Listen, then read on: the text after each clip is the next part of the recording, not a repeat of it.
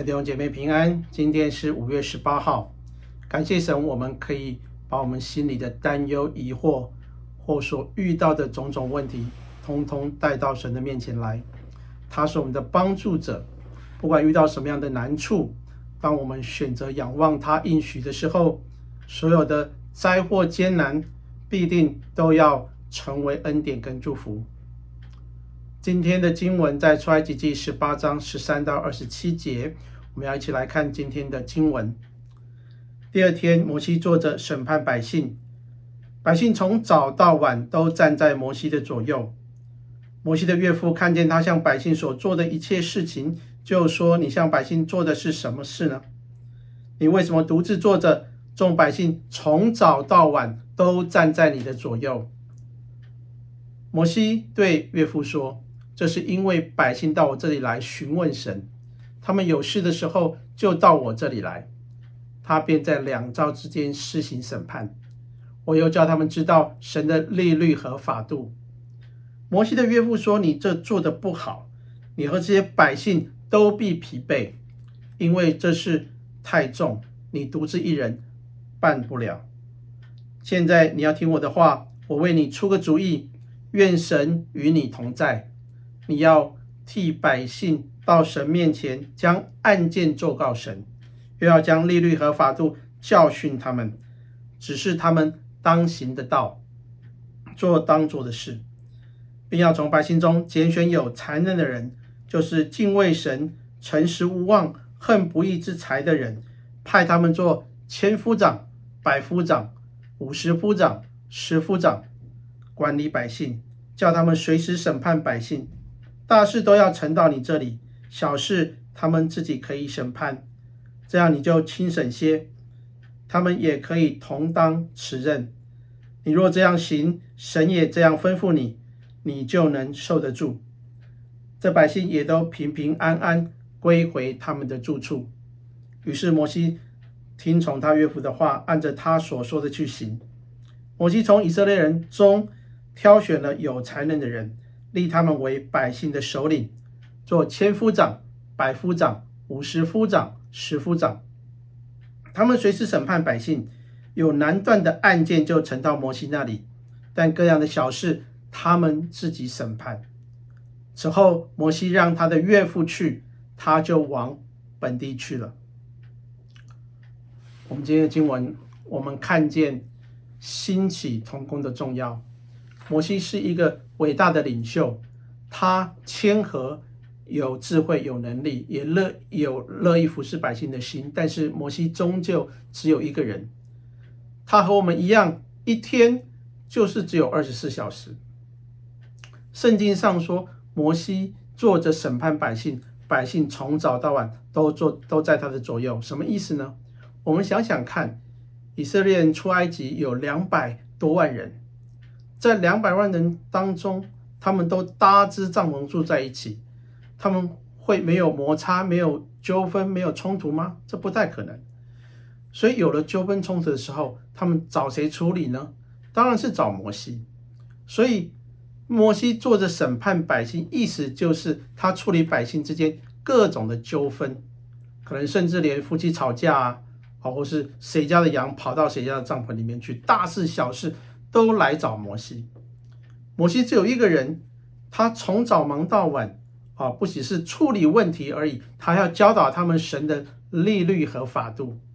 所以，如果你是摩西，从早忙到晚，连吃饭的时间都没有，那事情还是处理不完，那怎么办呢？反过来说，如果你是百姓，啊，有事情你要找摩西，啊，我们光是排队就排了半天。或是一天两天都没有轮到你，你的心情会如何？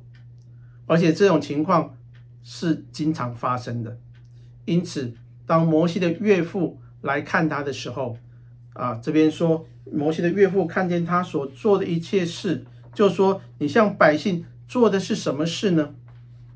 摩西所要做的事实在太过繁重，但是叶特罗就指出了他的盲点。十八节说。你和这些百姓都必疲惫，因为这事太重，你独自一人办理不了。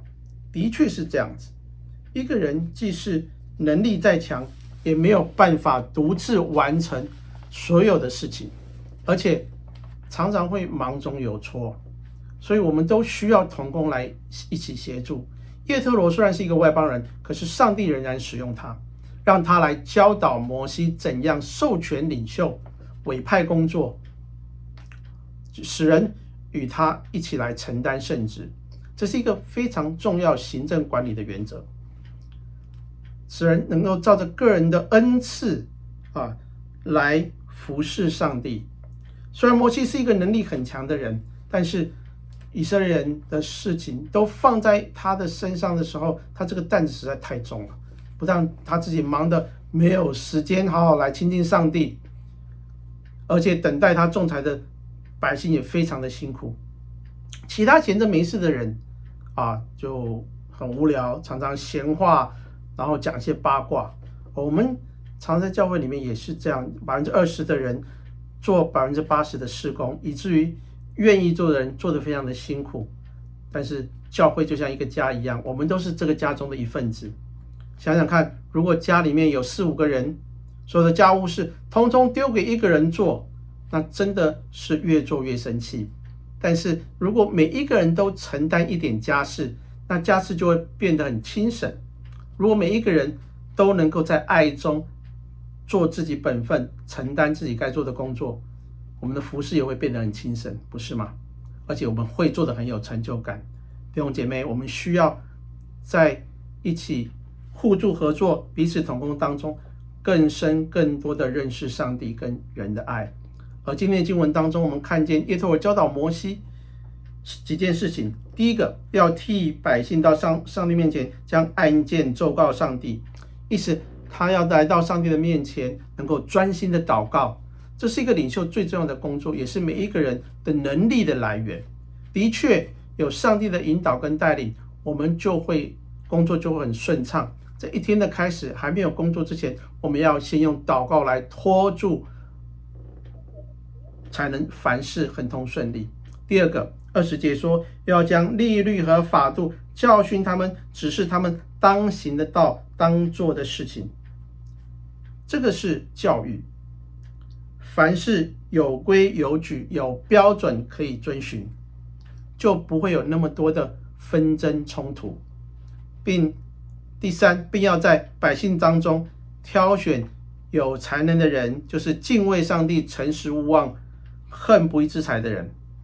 这个是一种牧养，让信仰和品格都找值得尊敬的人出来，一方面协助牧养，也成为。众人学习的榜样。第四件事情，派他们做千部长、百部长、五十部长、十部长，管理百姓，这是管理。选出有才能的人之后，也必须按着能力分派管理的工作。能力强的当千部长，普通的当五十部长、十部长。这样的行政管理组织，就成为以色列人建国的一个雏形。我相信摩西在年轻的时候。